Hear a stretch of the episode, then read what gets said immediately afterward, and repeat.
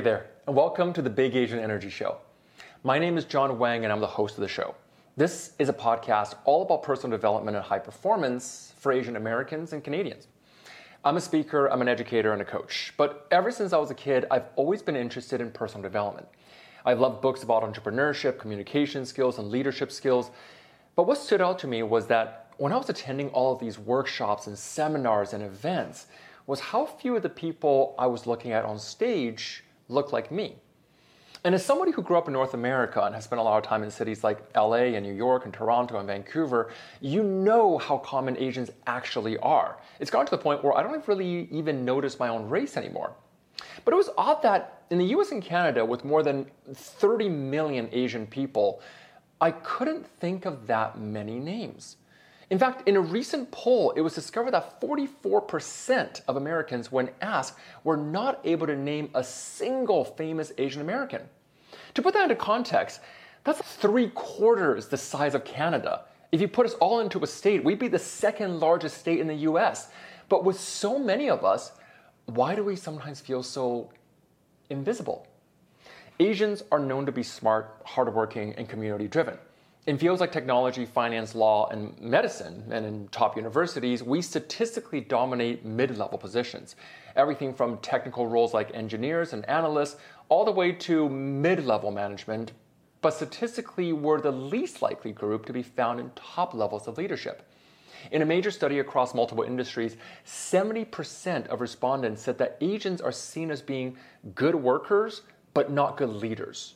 This was confusing to me. And I started wondering is it just stereotypes? But then there was a psychology study that was conducted at UBC that found that 70% of Asian students actually describe themselves as being shy, compared to 40% of students from European descents. So is it just us? The more I dive into these questions, the more I started exploring. And I got more curious. Like, why do Asian people say that we're more humble and quiet, but we don't use words like bold or assertive to describe us? Why is it that in movies, even ones written by Asian Americans, we don't feature Asian characters on screen who are bold or charismatic, decisive leaders? So many of us work hard to the point of burnout. So, why do we not talk about how that might affect us, especially in a work environment?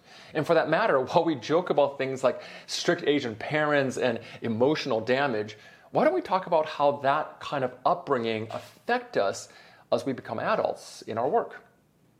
As an educator and a speaker, I spent the last 15 years training Asian Canadians and Americans from companies like Google, Meta, Goldman Sachs, and students from top universities. And it was my job to figure out what made the difference between those who have reached immense success from everybody else. And as it turns out, it definitely was not just by working harder or burning out. And I've always believed that if one person could do it, another person could replicate that success as well. It was just a matter of mindset and strategy. So I created this show because I wanted to interview Asian CEOs, psychologists, entrepreneurs, coaches, and all of those who have broken through the ceilings of their respective industries to leave their mark in the world. And I wanted to ask the one specific question What makes us different? And how do we utilize those unique qualities and mindsets that we have and turn them into superpowers? So I welcome you to join me on this journey of discovery of what it means to step into our big Asian energy I can't wait to get started. Let's dive in.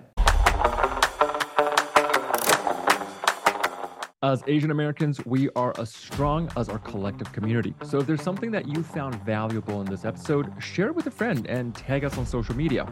And if you like the show, leave us a review and send a screenshot, and you might win some big Asian Energy merch, which we give out every month. So you can go out there and own your big Asian energy.